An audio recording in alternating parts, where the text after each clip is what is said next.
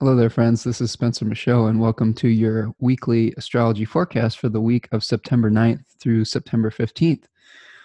Uh, we have uh, a gibbous moon phase that we're working through this week, working up to the full moon uh, at 21 degrees Pisces. So that's going to be something we're going to discuss as we move forward. We have two planetary ingresses this week, including Mercury and Venus moving into Libra, respectively. Uh, that's going to be happening at the end of the week around Saturday or so. And uh, we've got a, a, number of aspects. We've got a number of Mars, you know, Mars aspects, Mercury aspects, Sun aspects, with this huge pile up that we have in Virgo. Um, it's making a square to Jupiter. All those planets are making a square to Jupiter and an opposition to Neptune. So it's this kind of uh, mutable T square that we've got going on here. Uh, which is kind of pulling us in a lot of different directions and, and really requiring us to be very flexible. Um, so that's what we'll get into today. We've got a couple tarot cards to do as well. Uh, if you are enjoying these videos uh, and you want to help me to create more uh, and support the, the video blogs, there's a, a, link at the bottom of this video here to a, a Venmo account where you can leave a tip or PayPal me if that's something that you prefer. Um, that will help me continue to, to make the videos and make quality content for you. Um, also have a link to my class that is starting on September 23rd, Domiciles and Deities, where we're doing some interactive uh, role-playing games to learn traditional astrology if you're local in the in the Michigan area. So check that out, and um, yeah, let's dive into it. Um, so hope you all are doing well. Uh, we've been kind of getting the getting Virgoed here uh, the last week or two, and uh, hopefully it's helped you get down to business and helped you to um, start weeding out uh, what stays and what goes. Um, I hope that it is helping you to, you know, acquire the necessary resources and skills that you need to prepare for the the fall and the winter seasons. Um, this is a, a, very preparatory type of, of phase where we transition from the end of summer into the beginning of fall. So lots of things in flux right now. There's just a lot of changes happening, especially with all the kids going to school, uh, learning new schedules, new routines, things of that nature. And we're going to be continuing in on that this week as we move forward into this full moon, where we're going to be kind of having a peak of that energy where we're trying to balance out some of the schedules, some of the practical considerations with how it all fits into the grander scheme. I mean, that's really been the theme for the end of August and the beginning of September here is trying to figure out how all of this, all this new information and all these new skills and all these new um, responsibilities that we have are going to fit into the bigger picture of our life. And sometimes that's going to create some confusion, especially with Neptune playing part in the in the cosmic um, I don't know play. so uh, yeah, if you're feeling a little bit you know confused, if you're feeling a little bit foggy, um, that's going to be normal with this period. And hopefully, we're going to be able to cut through some of that heavier fog and and find ways to practically implement um, the parts of the plan that need to be manifested physically. You know, of course, Virgo is a is an Earth sign, so we're really trying to ground this energy and, and make it something that uh, is practical and uh, useful. So think about that this week as we go forward. Um, let's let's dive into our essential dignities report that we do at the beginning of each video. Uh, really, it's kind of a fun feature, kind of telling you the the conditions of each planet uh, as we move forward through the week. That really has a uh, makes a big difference in how we're going to experience that that planet for the week. Is what sign it's in, uh, what kind of dignities it has, uh, whether that's through domicile, exaltation, or if it's in its exile or its fall, if it's not in a, in a sign that it's as comfortable in. We talk about the bound rulers, which are related to, uh, from what I've learned through the nature of, of Saturn, is the kind of like theory that is being kicked around. So it's kind of who sets the who sets the curriculum for the planet and what kind of etiquette it needs to have to to function at its best. Uh, we have a triplicity ruler, which is like the the nature of Jupiter, which is kind of the when it has the wind in its sails, so to speak. Uh, it's kind of how we are creating forward momentum with with a planet and sometimes when it's in its own triplicity it has an extra boost of of positive forward momentum or, or forward energy or, or the wind in its sails so to speak because we're working with um, ship metaphors and sailing and sea metaphors from from the ancient astrology uh, so that's what we're working with and when we're talking about all these terms i know sometimes i blast through these videos with you know and assume that that everybody kind of knows what I'm talking about. but but I promise you, uh, I will try to explain it and make it as accessible as I possibly can, uh, while at the same time being efficient with your time. Uh, I think that's part of the reason I tend to go a little quickly sometimes. Is I, I trying to keep these videos to uh, an hour and change rather than an hour and forty minutes, and those were getting a little bit too long. Um, so let's dive into it here. Uh, the sun right now is in the moving into the third face or decan of Virgo, and each sign is broken up into three 10 degree sections that have a little bit of a different vibe to it. Um, the sun doesn't have uh, any dignity in the third decan of Virgo. It, it has a condition called being peregrine. Uh, whenever a planet doesn't have any dignities, either by exaltation, face, domicile. Um, it's thought to be a wandering planet that is uh, kind of a stranger in a strange land, and it doesn't. It's kind of aimless. So our solar qualities may have a little bit of an aimless nature. Our ability to take authority and, and to issue commands maybe a little bit uh, restless and aimless uh, at this point in the in the you know in the solar year. Uh, but there's other things that are mitigating that. There are other planets that are kind of lending a hand. Um, the good thing about the sun right now is its its host, Mercury, is in very good shape. So it, it is being provided for with resources by Mercury to to get things done. So while it may not have a lot of dignity on its own, it is being provided for by a, a nice Mercury that is very functional at this point.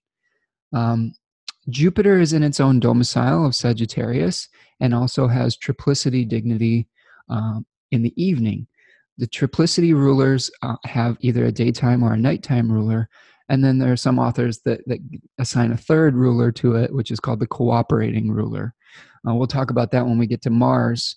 Um, I got some nice feedback last week about um, Mars, and I said it was peregrine, um, but it does have a, a cooperating triplicity ruler, um, which is, you know, another small dignity that may may make it not as wandering. I'm not exactly sure how to use the cooperating ruler as much.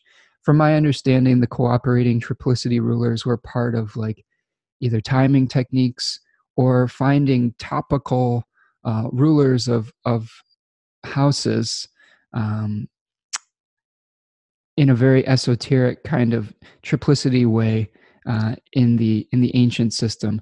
They were breaking up different specific house topics uh, into different rulerships based on the triplicity. So, like for example, like in the third house, uh, siblings uh, or the elder sibling could rep- be represented by one of the triplicity rulers. Uh, there could be topics associated with messages, associated with you know the nighttime ruler or something like that. Uh, and I'm not I'm not giving you the, the, accurate specifics with that, but that's the general idea of it. And then the cooperating ruler could represent something something else in the third house topic. Um, there's a very good uh, podcast with Rob Hand, um, and also Jenn Zahrt has some stuff on this that's very good. So if you wanted to look up uh, Rob Hand's um, podcast with Chris Brennan and the astrology podcast, you can find out more information on that. And also Jenn Zahrt uh, has a lecture that she did on this um, at UAC that you can probably find on her website. So that's that's another way to kind of get involved with triplicity rulers a little more. Um, okay, so Jupiter has domicile by day, triplicity by night. So Jupiter is still very strong. Uh, Saturn is retrograde. It is in its own domicile of Capricorn. Um, so it does have a lot of strength, but it's a little bit weakened by that retrograde motion. So we, you know, it's it's able to function fairly well by sign, but it is asking us to review some of the things that we're trying to implement in the Capricorn area of our life. And there may be some uh, backtracking that happens with that area of our life um, that that may be maybe a little bit frustrating. We may be trying to restructure our life in a certain way, uh, but it may not be moving forward as quickly as, as we want it to. And there may be some pieces of the puzzle that need to be reviewed before we can really take the next step in the in becoming the responsible type of person that we need to be in that particular area. Uh, Mercury is in the third decan of Virgo. Uh, it has rulership by domicile, which means it's in its own temple that it hosts or stewards or rules. Uh, it has this is a, a, unique feature of Mercury. It also has its exaltation in in Virgo, um, so there's like a double whammy there. And exaltation is kind of like um, it's being honored. It's it's a place of uh, you know renowned where it's at the top of the wheel of fortune. Um, so it, it is has the ability to have access to its own resources, and it may also be in a place of honor uh, using those resources. Uh, it also has dignity by face or decan in the third decan of Virgo, which we are seeing things move through now. Um, so it also has some some access to a little bit of an extra boost. Um, faces were considered, oh, like I've heard them described as masks that the sign takes on, uh, sort of an appearance of a sign. So it, it could also be a role that the that this planet is playing, like an actor's role. So Mercury may be playing a role that it's it's well suited towards at this point. Um, so think about it in that nature.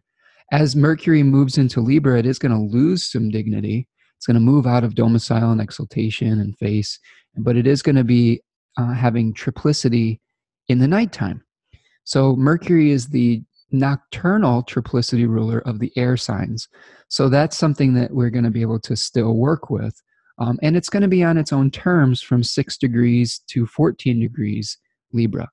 So Mercury is going to set the curriculum in the, the second little bound of Libra. So take, keep your eyes peeled for that. Um, not as strong of a Mercury, but more of a more of a social Mercury, more of a Mercury that is concerned with balance, fairness, justice, uh, perfection of form. Even though we tend to associate perfectionism with Virgo, um, one of the things that I learned through my teachings and learnings and classwork with Adam Elenbaas and Nightlight Astrology was that sometimes the air signs may be more more the perfectionists because they are working within um, the forms of things rather than within the practical earthy uh, you know ramifications of those forms. There may be an idealization that comes especially with libra that's trying to find balance and perfection of form. So i think that we may find an even uh, more challenging perfectionism within libra because it's a perfection that may not necessarily be able to be attained uh, on the the physical realm. So we may feel some frustration with that as mercury changes signs at the end of the week. Venus is uh, moving th- toward through the last uh, degrees of Virgo, where it does have its fall or its depression. So it's sort of on the the lower end of the totem pole right now. It's not able to to do Venusian things in the way that is most comfortable for it. Um, we may be forcing things a little bit in Venus matters. And remember, Venus is all about letting things come to you. So we don't want to get too uh, anxiety ridden about what we're attracting at this point with Venus moving through those final degrees of Virgo. Uh, it may be making things a little tense in our relationships where we may be becoming a little bit critical and we may have a hyper awareness of the flaws in our relationships and in Venus related matters, and that can create some tension sometimes. Uh, it does have triplicity in the daytime. Venus is the daytime triplicity ruler of the earth signs. Uh, all the triplicities are related elementally with like fire, earth, water, and air. Um, so that's an, an, easy way to remember those uh, on some level as well. Uh, we have good news regarding Venus, though. On Saturday, Venus is going to be moving into Libra, which is its own domicile and its own temple. So Venus is going to get a boost at the end of the week and Venusian things uh, or venereal things. Uh, I guess that's another way to describe Venus that sounds a little more fraught with peril, um, since it's with its connotations that we have with diseases, I guess. Uh, but that is a, a fairly accurate uh, Venus descriptive word. Uh, but those types of things are going to be supported towards the end of the week. Um, Venus wants to create balance, harmony, uh, equality, fairness. It's it's concerned with decorum, uh, with uh, you know communicating in a way that creates unity, and all of that gets a boost within the sign of Libra. We get a boost to our ability to create win-win situations. Um, we are able to have a little bit more I would say compassion and empathy for someone else's viewpoint through the sign of Libra. And that's something where Venus is really going to thrive through that, where we can kind of see things through someone else's perspective and try to take another person's opinion into account so that when we are trying to create that harmony, it's not just going to be from our own selfish viewpoint, it's going to be from a viewpoint that is balanced throughout uh, with our viewpoint and someone else's. And that's that's really the way to create harmony is to really be able to to listen to the other point of view a little bit better and that's going to be supported when we have that venus in libra. So good maybe a good time to get a haircut too or to you know revamp your your beauty routine because uh, venus is going to be a little happier in that sign i know i always wait to get my hair cut when venus is either in a domiciled sign or exaltation um, I think I got my last haircut when when uh, Venus was in Pisces. I, I, do it every few months or so since I let it grow out a little bit. Maybe I'll have to schedule another one with my uh, my little uh, friend who I have a uh, who is my good stylist. Give her a shout out, Juliana. You're you're very good. Uh, we do we do a little trade sometimes, some astrology for some some hair hair stuff. So we always like to barter here with our skill set. Uh, so I may have to. Uh, you may be getting a call from me soon. Um, okay, moving along. Sorry for that digression. Uh, Mars is still in the uh, sign of Virgo, and it is combust. So it is is very close to the Sun right now, which can make its significations either hidden or ha- having difficulty manifesting. It's getting burned up by being in the heart of the Sun.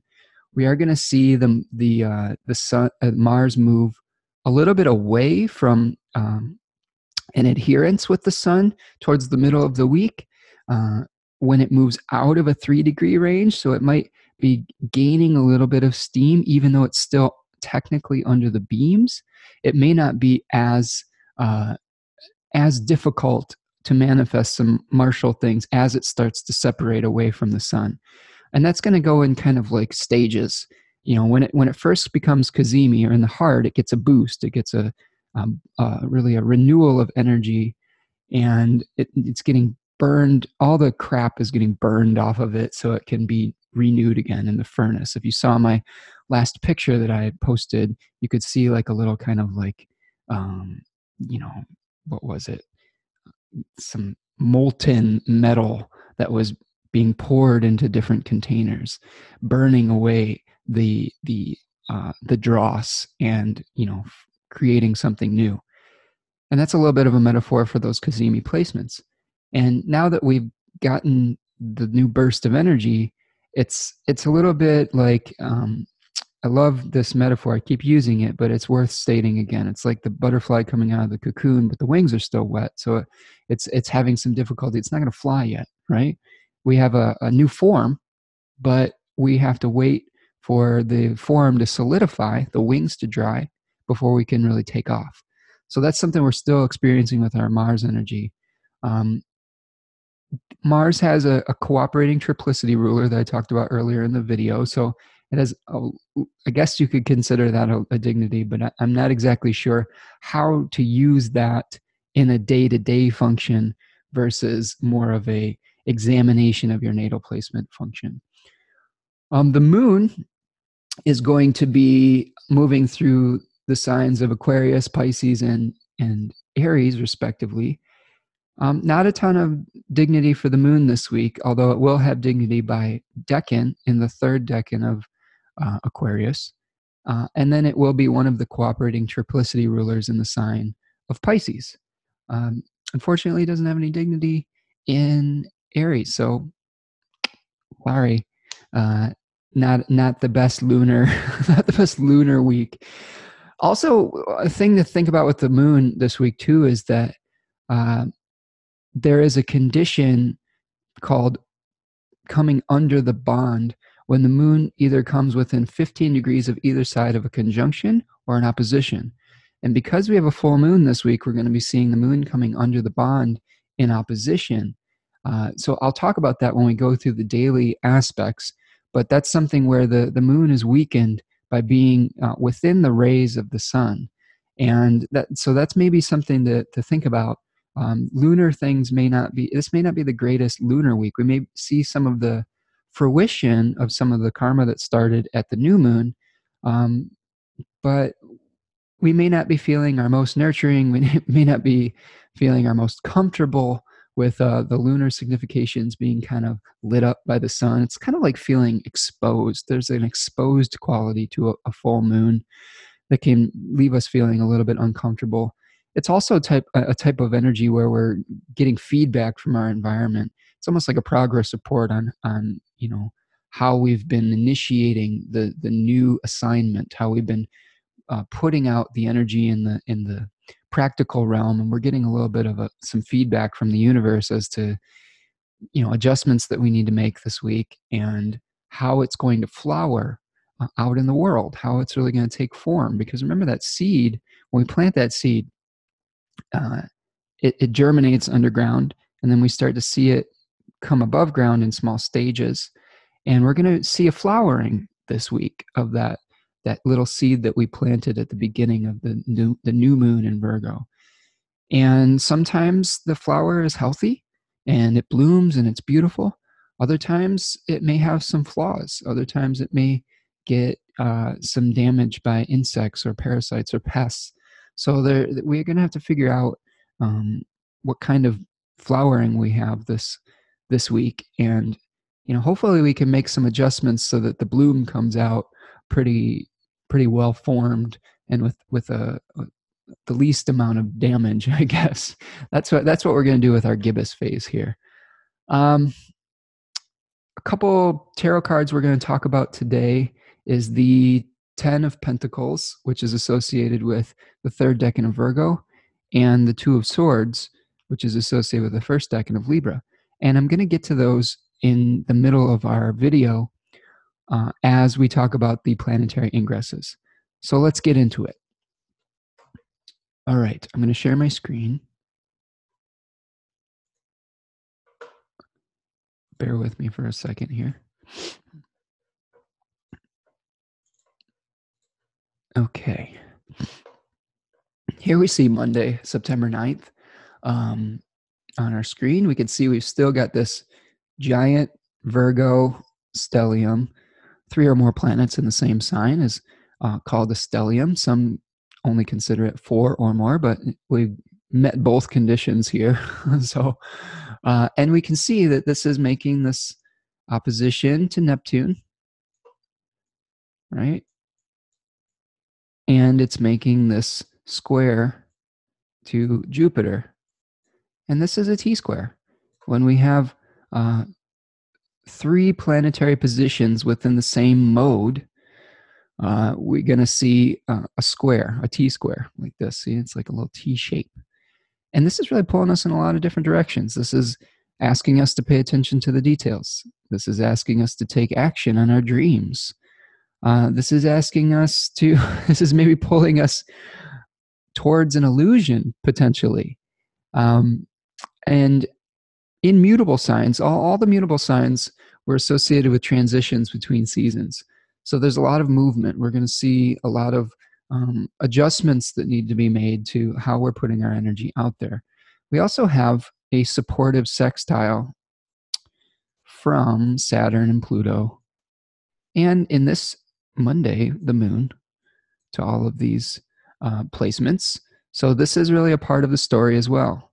Um, this is a beneficial aspect to both Neptune and uh, all of these Virgo planets from Saturn and Pluto on the south node, which is requiring us to be very realistic and to let go of the things that aren't serving us um, and to create you know a deep transformation in that area of our life um, and really i said that i've said this before but almost every planet in the chart if not every planet i mean if we even if we include the three outers here we've got a trine from uranus everybody's involved in the scene basically sometimes there's uh, planets that aren't really making a ton of aspects uh, to to each other. But right now we've got planets that are basically all communicating with one another, with I guess with the exception of Uranus and and Jupiter, uh, which are in aversion. But that's kind of rare to see everything kind of having a uh, a conversation or a part in the conversation. Um, so just a lot of a lot of noise. Um, one of the things I've been noticing, excuse me, as I've been doing these videos the last two weeks and from talking with other astrologers and observing some of the content they've been putting out too. Every every astrologer is like, "Whoa, there is a lot going on right now. I've got a lot of ground to cover," um, and it's because of all these planets are are all making these different aspects all at the same time. So, what what I would say on a grander scheme with that is, if you're feeling overwhelmed, um, you're not alone, and uh, it is going to start. I think alleviating as we move into Libra season, uh, when planets start leaving the sign of Virgo and moving into Libra. It's not going to get, I w- I wouldn't say it's going to get easier necessarily, um, because as planets start ingressing into Libra, they're going to start squaring um, all this Capricorn uh, grinder stuff here. And that's going to be a challenge. Okay. Um, but it may not be this like as scattered of an energetic principle as we're uh, experiencing now. So relax if you can. Um, get help if you are able to. I'm imagining that Michael Jordan little meme if you've seen it. It's like, stop, get some help. like, check it out if you haven't seen it. It's pretty funny. I think it was a PSA from the '80s on like I don't know drugs or something. Um, but uh, yeah, it's okay to reach out for some assistance if you're feeling overwhelmed. You don't have to do everything yourself all the time, and that is actually going to be uh, even more highlighted as things move into Libra, where you may just not even be able to achieve all that you could achieve if you didn't cooperate or or team up with somebody. Um, so that's something we're going to be moving forward towards as well. Okay, so I'm going to clear my drawings here. So Monday, the moon is starting out in a gibbous phase, which is 135 degrees to uh, 180 degrees ahead of the sun. You can see that's this relationship, sorry, right here, which is the beginning of that gibbous phase. And the gibbous phase of the moon is the phase before the full moon where we're evaluating all of the the changes that we were forced to make at the first quarter moon at the crisis point. Um, we're analyzing the systems that we're we're getting everything prepared for the unveiling. Right? It's kind of like you've got a big party or you've got a big event or you've got uh, a, a, gig or something and you're practicing and you're refining. You're getting your set list together. Um, you're making sure that there's enough silverware for everyone um, if you're having a party or something, or that the, all the napkins match or whatnot. And uh, yeah, that, and that's going to help you be pre- prepared for when you unveil whatever it is that you've been working on. Um, so that's that's really the first part of our week through you know Monday through through Thursday. Okay, that's what we're going to be the kind of energy we're going to be feeling. Um, so the adjustment energy is very strong at the beginning of this week one of the aspects that we're going to be experiencing excuse me i have a little bit of a a cold so apologize for that. I think everybody's getting a little sick. Like there's been a lot of work to do right? Sometimes you don't sleep as well. Um, you can see that we have a trine on monday between mars in virgo and saturn in capricorn. So this may be really uh, helping us to focus and have more discipline in the way that we make our preparations. Um, Mars is the planet of action.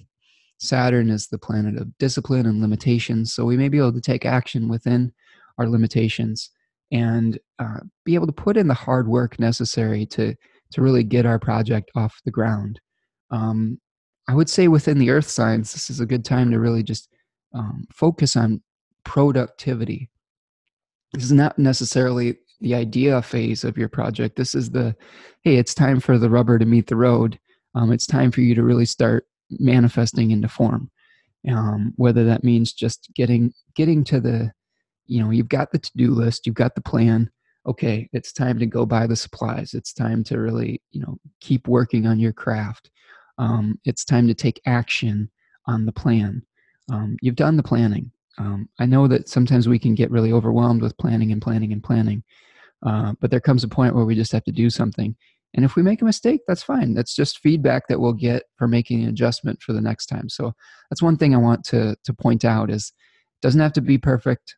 Uh, you just have to get something out there so that you can um, get the feedback necessary at the full moon and then you will be able to make adjustments and, and continue to refine uh, the expression of whatever it is that you're trying to produce so that's going to be monday uh, around very early in the morning on the east coast like midnight a little after midnight.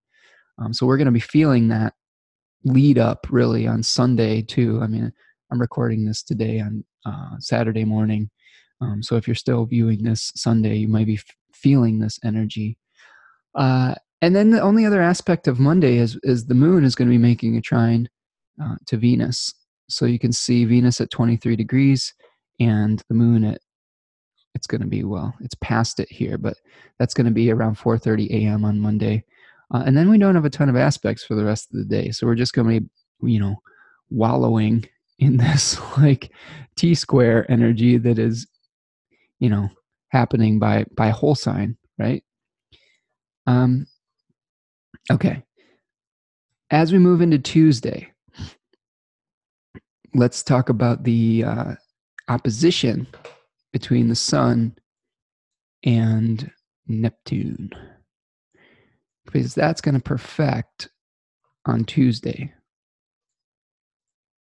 Okay, so you could see now the sun's at 17 degrees Virgo, and Neptune is at 17 degrees Pisces, and that is uh, called a perfection when the aspect becomes exact. And those oppositions are the nature of Saturn. So there's some sort of uh, wall or boundary or something. It's it's not a it's not always a, a, a pleasant conversation when we have planets uh, in opposition to one another. They're working a little bit at cross purposes. The interesting thing about the opposition axis is a lot of the times there is a similarity of purpose, but these two signs are coming at it from a completely different perspective. Um, so with Virgo and Pisces, there's definitely a um, change that is trying to be uh, manifested. Uh, there is a preparation phase, right? Uh, and the Virgo time of year in the northern hemisphere is preparation for the winter. It's the harvest. It's paying attention to the details so that you can store things away and get ready for you know consolidating things um, it's all it's there's a, con, a, really strong consolidation energy to virgo whereas pisces is the preparation for the spring so the, the pisces energy is a is a, a loosening of of all the uh, the hardness and the the kind of grip of winter if you're familiar with Pisces season around the northern hemisphere, it's a mucky season where everything starts to melt, all the ice melts. Everything is this primordial soup uh, that is beginning to fertilize the ground with its wetness so that new things can can grow when the sun returns to the uh, the equinox, right? The the spring equinox where the the light starts to become stronger than the night uh, and uh, moving towards spring a, and a, period of growth. So those are the types of things that we're really trying to balance: this consolidation energy versus this dissolving type of uh, experience. This kind of like uh, mushy, um, I don't know. It's like puddles. it's like, and if there's, it's just a mess in Pisces season, and but it's a beautiful mess. Okay, there's there's like a a mess where it's it's an awakening really, and it, and it's a it's something where we're very uh, the dream is internal and the it's a jupiter ruled sign but it's nocturnal jupiter and it's a journey that we're going through in our internal mind right? It's our imagination. I really like to think of pisces as, a, as the imagination and going on some sort of pilgrimage within the mind. Whereas virgo is very very attached to the very physical. Um, it's it's very much about paying attention to the physical details not necessarily the spiritual details although you could see that one of the things that's being asked to be balanced is is how do the physical details match up with the physical i'm sorry with the spiritual details right? With the vision with the grander picture where everything is blending together. That's that's the other dichotomy that we're working with. Pisces blends things together. Everything is just it's this like goop. Like, whereas virgo's like nope I'm going to separate things out into categories. This goes with this, this goes with this. Uh, I have a Virgo sister, and um, when we were growing up, uh, she didn't want any of the food to touch each other. so it's like she we didn't want to eat anything that was uh, that had been mixed together. So, and I'm sure that as she's grown older, grown older, that maybe that's been mitigated a little bit. But that was kind of a uh, a little quirk that she had growing up, and uh, it just is a very good example. Sorry, sorry uh, for pointing that out. If you're ever watching this, probably not. She's too busy saving the world, and um, she's a nurse, so she's probably working late. So, very Virgo profession, right?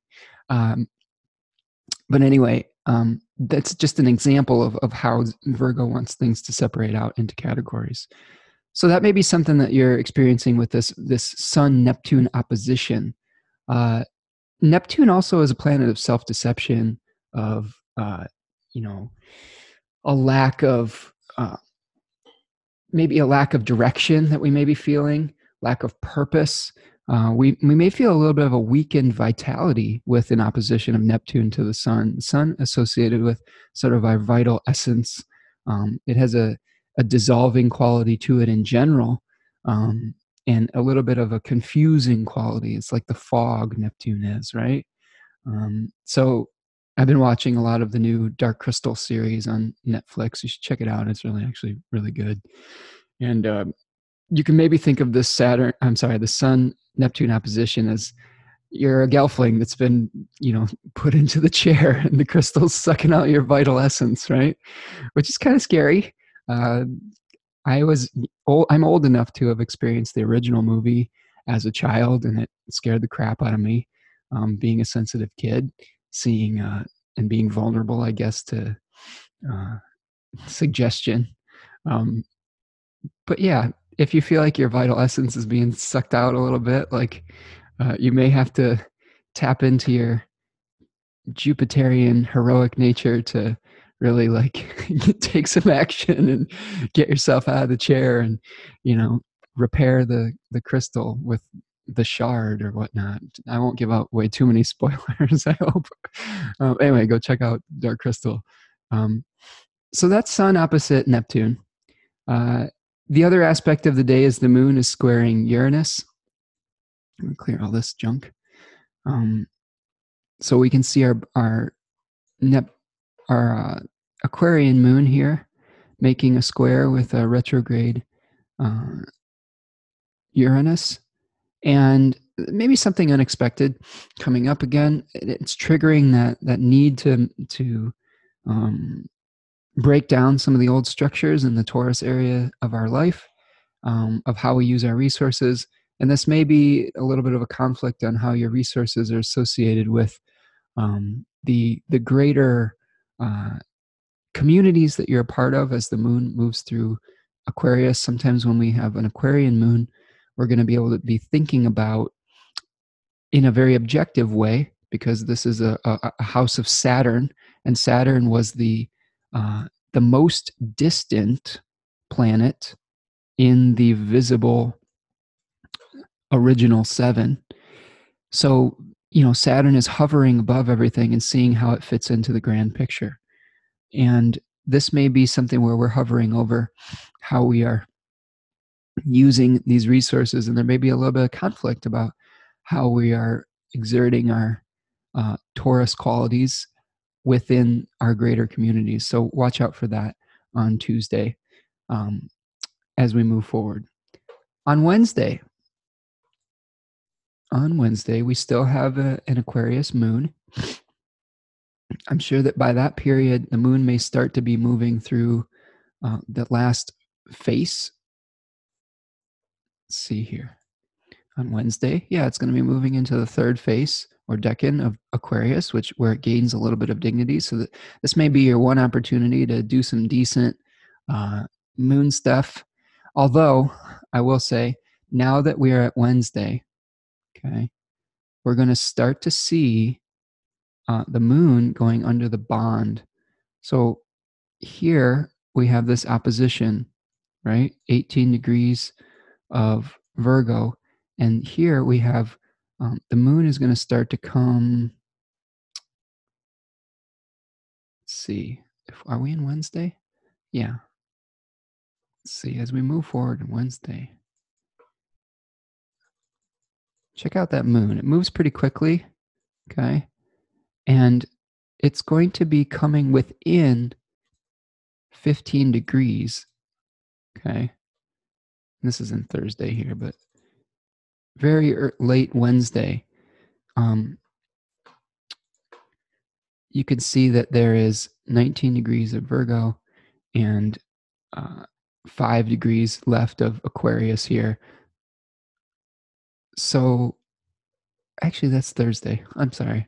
So that may not happen until a little bit on Thursday within that 15 degrees. Never mind. but we'll talk about that when we get to Thursday. On Wednesday, though, we have the moon sextiling Jupiter very early in the morning. Um, so you'll get a little bit of a, a boost, possibly, of, of optimism as the moon makes positive contact with the greater benefic of Jupiter. Um, Mars is going to start to break its kollesis or its adherence Okay, remember I talked about that at the beginning of the video?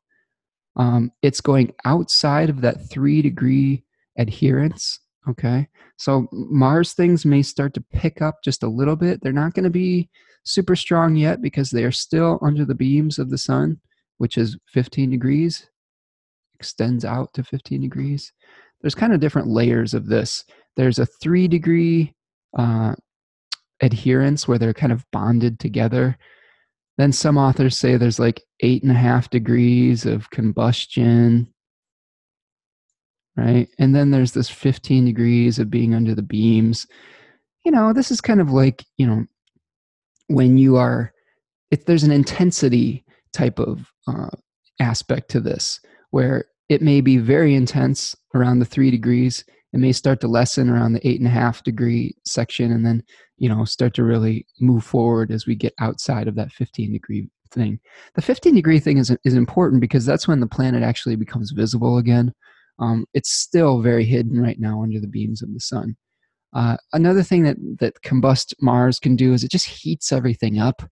Um, if you if you're struggling with temper or with taking impulsive actions that could be uh, something that that could manifest with Mars uh, and the Sun together there. Um, both of those planets are associated with the hot and dry quality in traditional astrology. So that may be creating separation, uh, but also some impulsivity, I think, is, is something else to, to keep in, in an eye out for. Okay, as we move to Thursday, so we move to Thursday.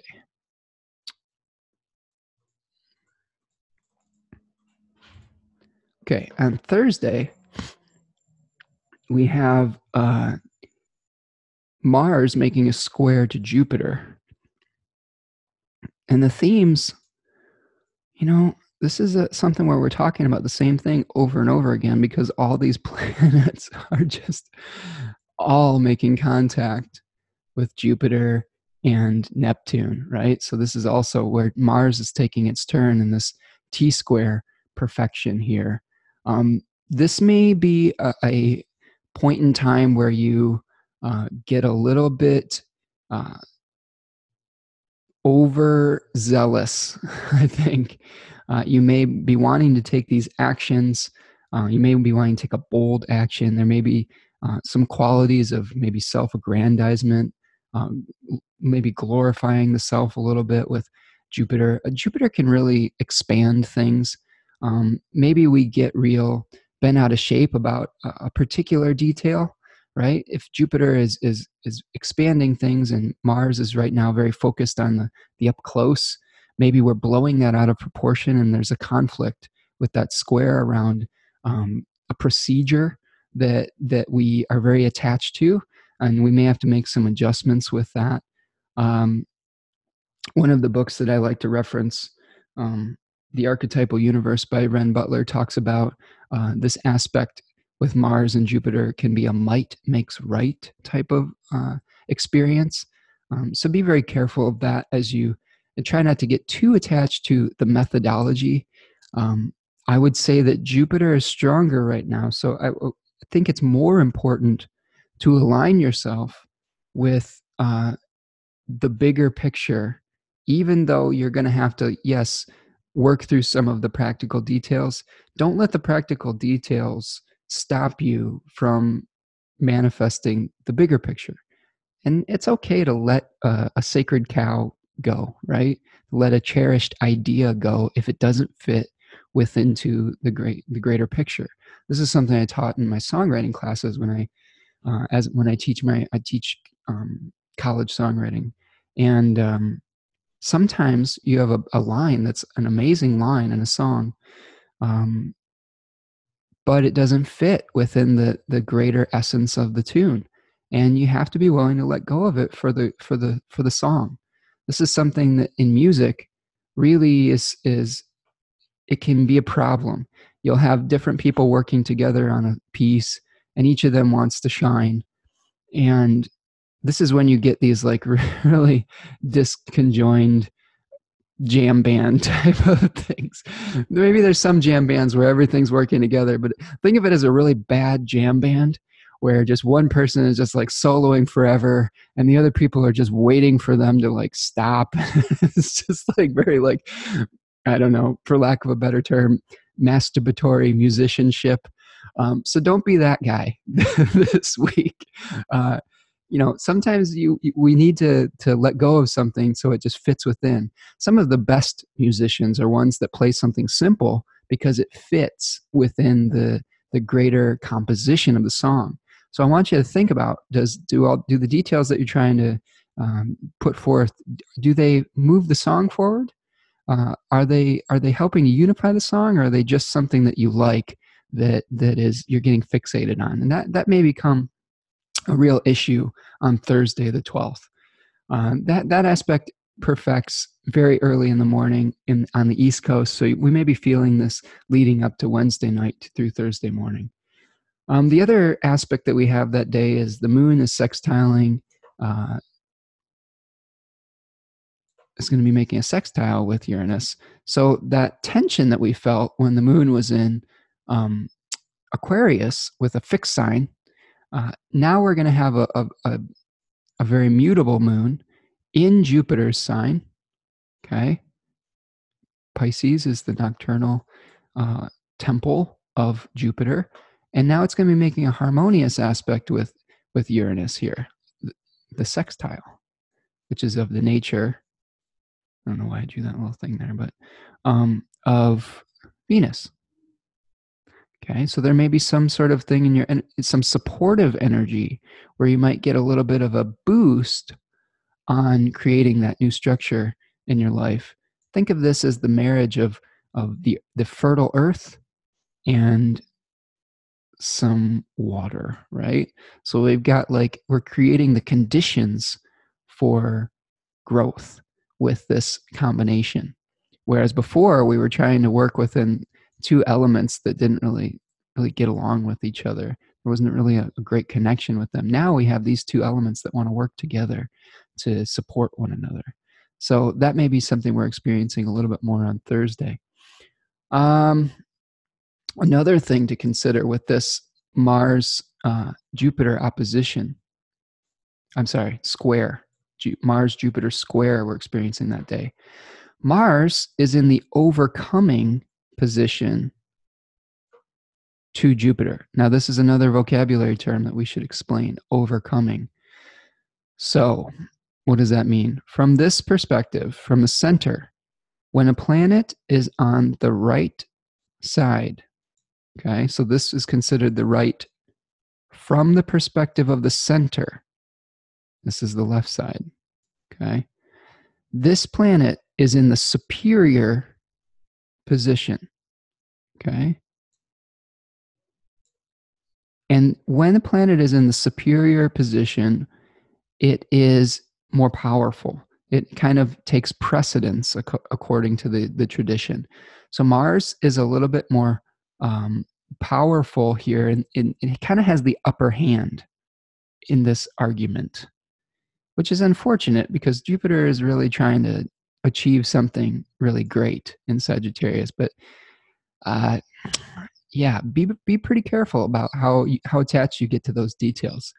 A couple things I heard from various astrologers, two different opinions. One was that Mars is weakened by being in uh, combust of the sun, and one astrologer was not super worried about that.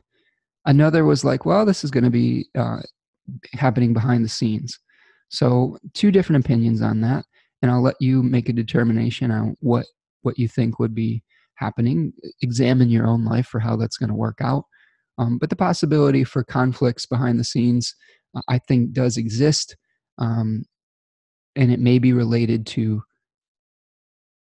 a detail that we may be very attached to. Okay. So that is overcoming. All right. As we move into Friday, the 13th, Dun dun dun.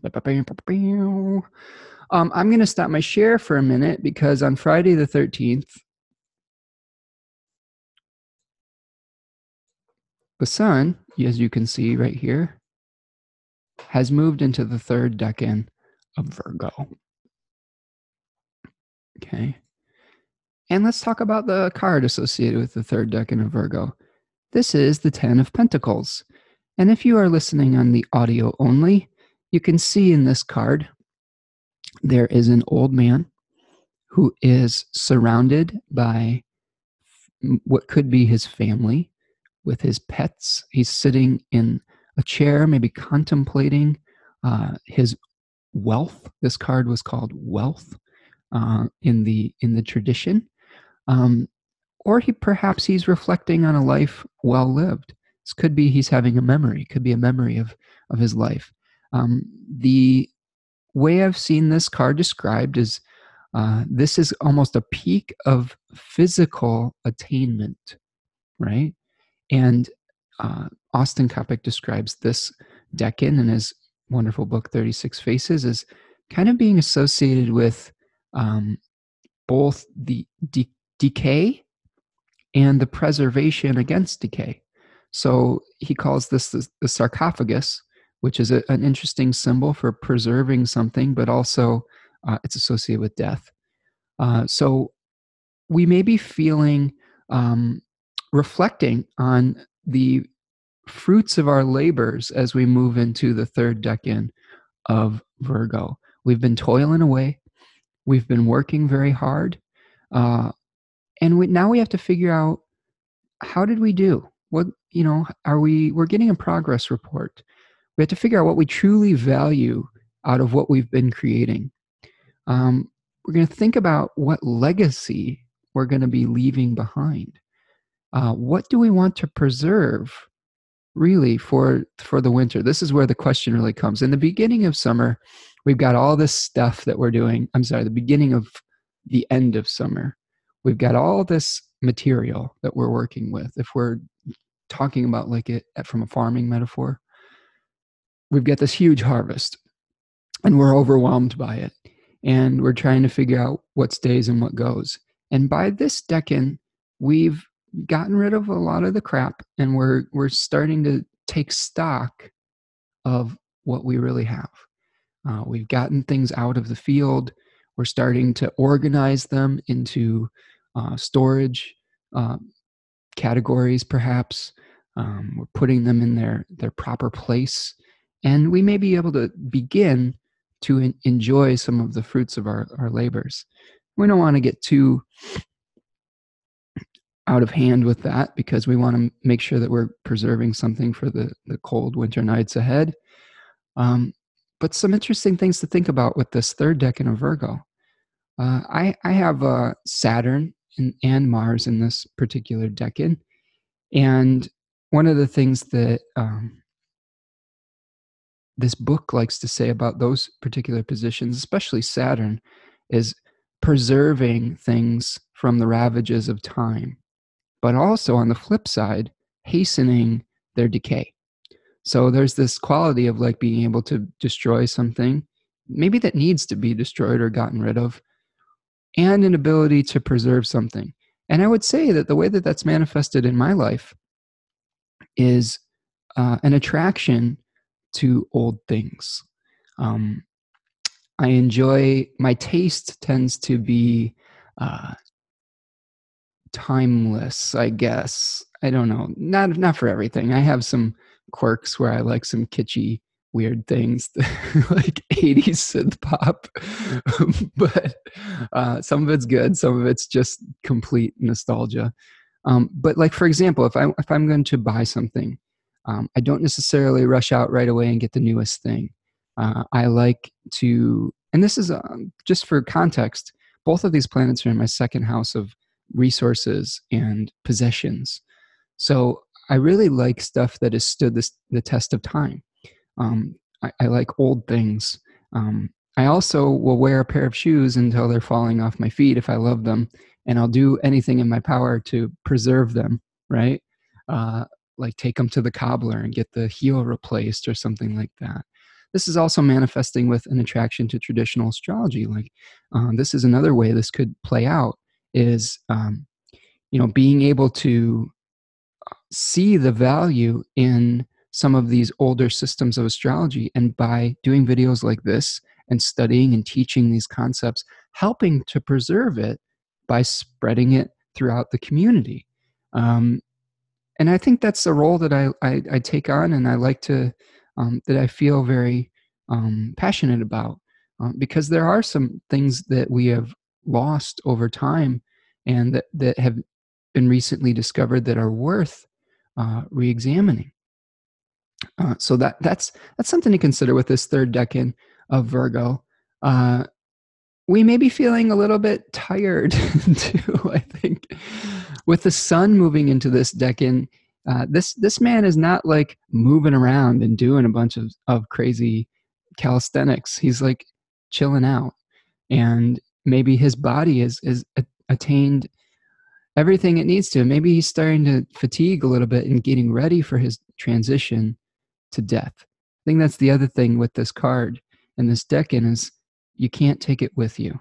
Okay, uh, that's something to really keep in mind. Is all of your material attachments and attainments are fine and have their purpose, but you're not going to be taking them with you onto the next incarnation. They're going to be left behind, and you're determining are those things going to be useful for those future generations, not necessarily for yourself but for the future. So, what are you going to leave behind this cycle? What are you creating that will have value, not just for yourself, but for the people and in people in the community that you care about? Okay. Third decan of Virgo, 10 of Pentacles. Okay, let's share our screen one more time. As we are moving through Friday, we're going to see the moon making a sextile to Saturn uh, which will be reinforcing those themes of age, of preservation, perhaps. Now, with with the moon in Pisces, though, this is a dissolving quality. So this may be the kind of the energy that is uh, helping to release our attachment to physical form and you know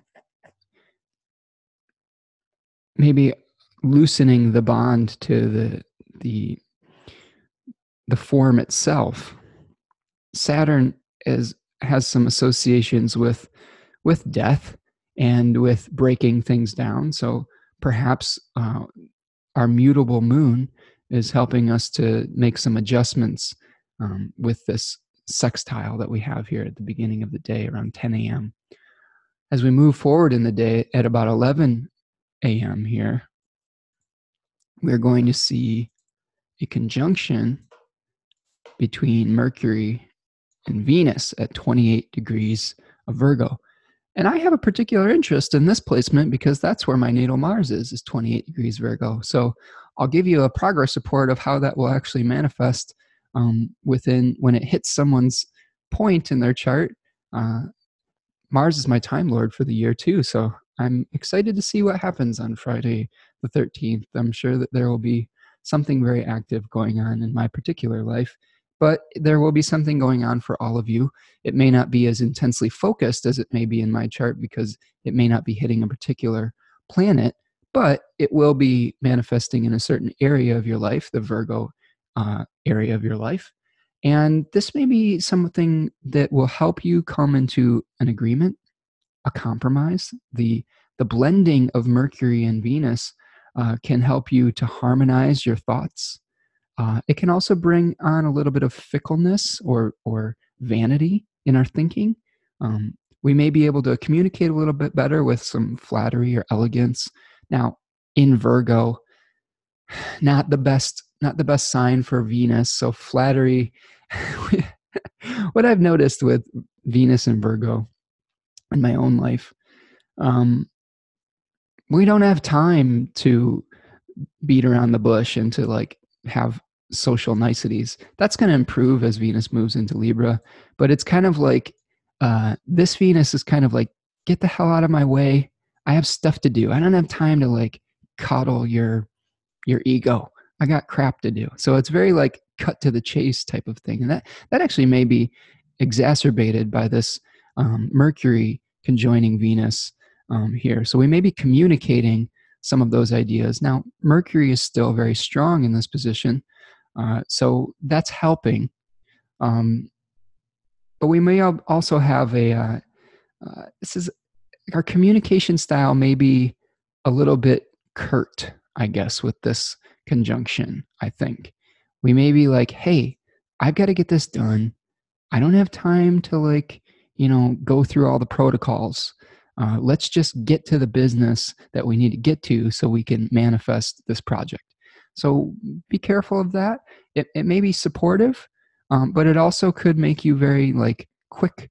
Um, I don't know, sharp tongued, I guess would be another way to think about it. So that is Friday. As we move into the afternoon on Friday, the moon is going to be making a square from Pisces to uh, Jupiter in Sagittarius at about 2:35 p.m. And then in the later afternoon, we are going to see a trine between the Sun and Pluto. See that there? At 20 degrees. Okay, so a positive connection between the Sun and the Lord of the Underworld. Oh, so this is an intense aspect, right? This is one that's the sun is associated with authority, with commanding, with vitality, um, with our leadership capabilities, with our, our, our, sense of identity and our purpose. Um, we may feel an intensity of purpose that is exacerbated when it makes contact with Pluto. Pluto is kind of that like nuclear quality uh, Pluto was the lord of the underworld. It was intensifying things, it wants to transform things. There's power issues associated with Pluto. It's very, um, you know, it's the nuclear bomb energy, it's the, uh, the, the volcanic energy bubbling up from the deep. So we may feel a little bit of a ruthless drive to express who and what we are when that connection is made. Um, or we may have this very strong urge to kind of let go of the old stuff and really create a rebirth within that area of our life. Um, there is a connection between authority and power. Um, be careful not to to overdo um, your authority principle don't don't get too like ruthless in the way that you lead that's a possibility even with a trine here the other cool thing that might be happening is you may be able to bring light to the underworld so maybe there's a fissure or a crack in the in the ground and the sun is able to shine some light into that underworld and you're able to see into the depths uh, for a short period of time and really figure out what's ha- uh, operating underneath the surface. That can be very valuable because sometimes when we bring light to the darkness, we can burn away some of that fear that we may be having and just kind of move forward. That's one of the things that can help us transform is when we stop living in fear and really start getting in touch with uh, why we're feeling the way we're feeling so we can make a change. So that may be something that's supported on, in Friday afternoon as well. Um, as we move forward through the afternoon, there's also going to be an opposition between the moon and Mars happening pretty much at the same time or so.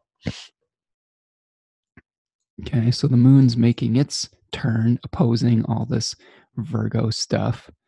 Uh, so again, the themes of the detail, the devil's in the details, right? And the uh, sometimes figuring out how it fits within the grand picture, the dissolving versus separating, the blending versus the categorization conflict that we're working through. Um, the moon is also going to be conjoining um, Neptune, retrograde Neptune, that afternoon as well. So we may feel a little bit of a, oh, I don't know, a restlessness. We may feel a little uh, tiredness, fatigue um, that happens. We may get a little bit lost in uh, confusion, maybe a fog that we experience when the moon is conjoining Neptune.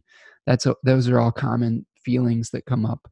Um, and then towards the end of the evening, the moon's going to make a sextile to Pluto. So maybe we'll come out of the fog and, and really, really in, incorporate and integrate the lessons we've learned from this Sun Pluto trine that we're experiencing over Friday. Okay. In the wee morning hours of Saturday, the 14th, the moon will become full. Okay. So let's clear our screen and go forward. Around midnight, a little after midnight, the moon is going to be making its opposition at about 12. Oh, what's going on here? Wrong day. There we go. The moon is making its opposition to the sun. Let me go back. That's PM. We want 12 a.m. Okay, there we go. See that?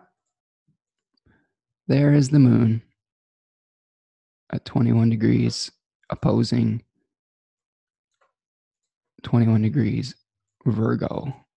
Moon at 21 Pisces opposing 21 Virgo. Okay? And that that sun is in that that third decan of Virgo. The moon is in the third decan of Pisces.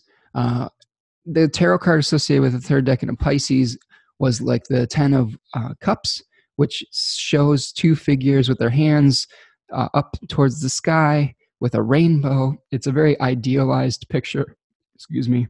And um, this may be the conflict between the, the grand vision and and really what you've been able to achieve tangibly.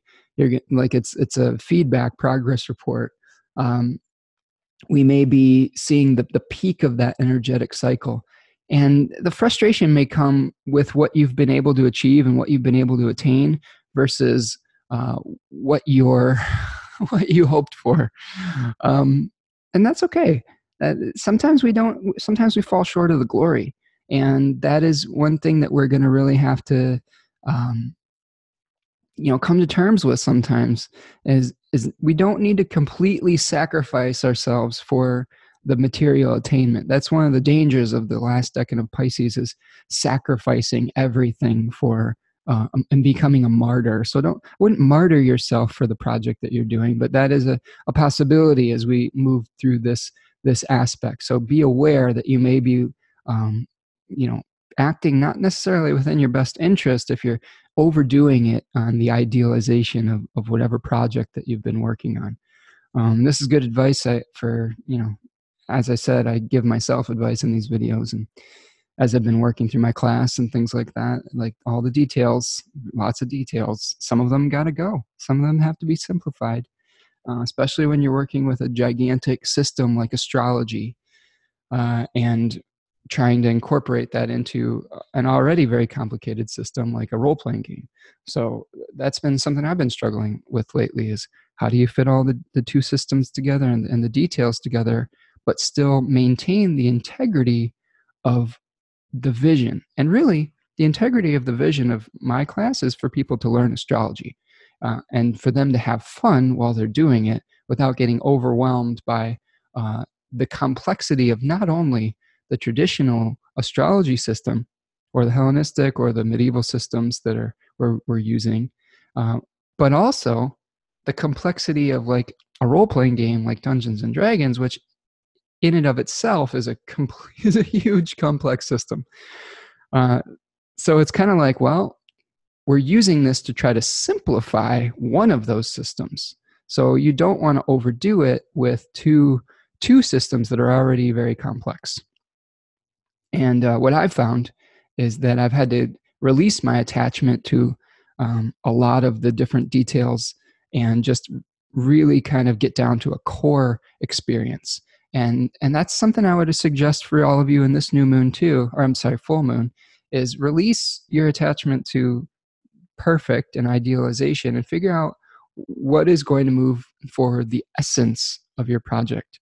This is where you get back in touch with a grander vision and release the attachment to all the different ideas that are coming up and just say this is time to get down to business. This is when uh, i have to get this done. You know i've got a deadline. Uh, i i'm going to sacrifice perfect for good enough at this point okay? So that's really i think the energy of this full moon. Okay uh, what else are we experiencing? Okay, on Saturday, we are also starting to experience as we move forward through the day.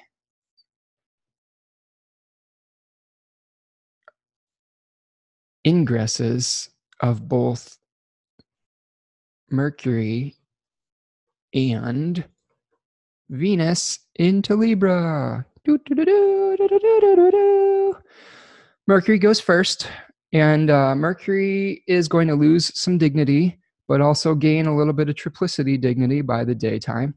It adds an air element to our to our our chart here. We've had a, a decided lack of air uh, in our elemental mashup that we've been going on here. A little bit of a lack of uh, an ability to intellectualize some of the things that we've been working through uh, we've lacked a social aspect of these things too.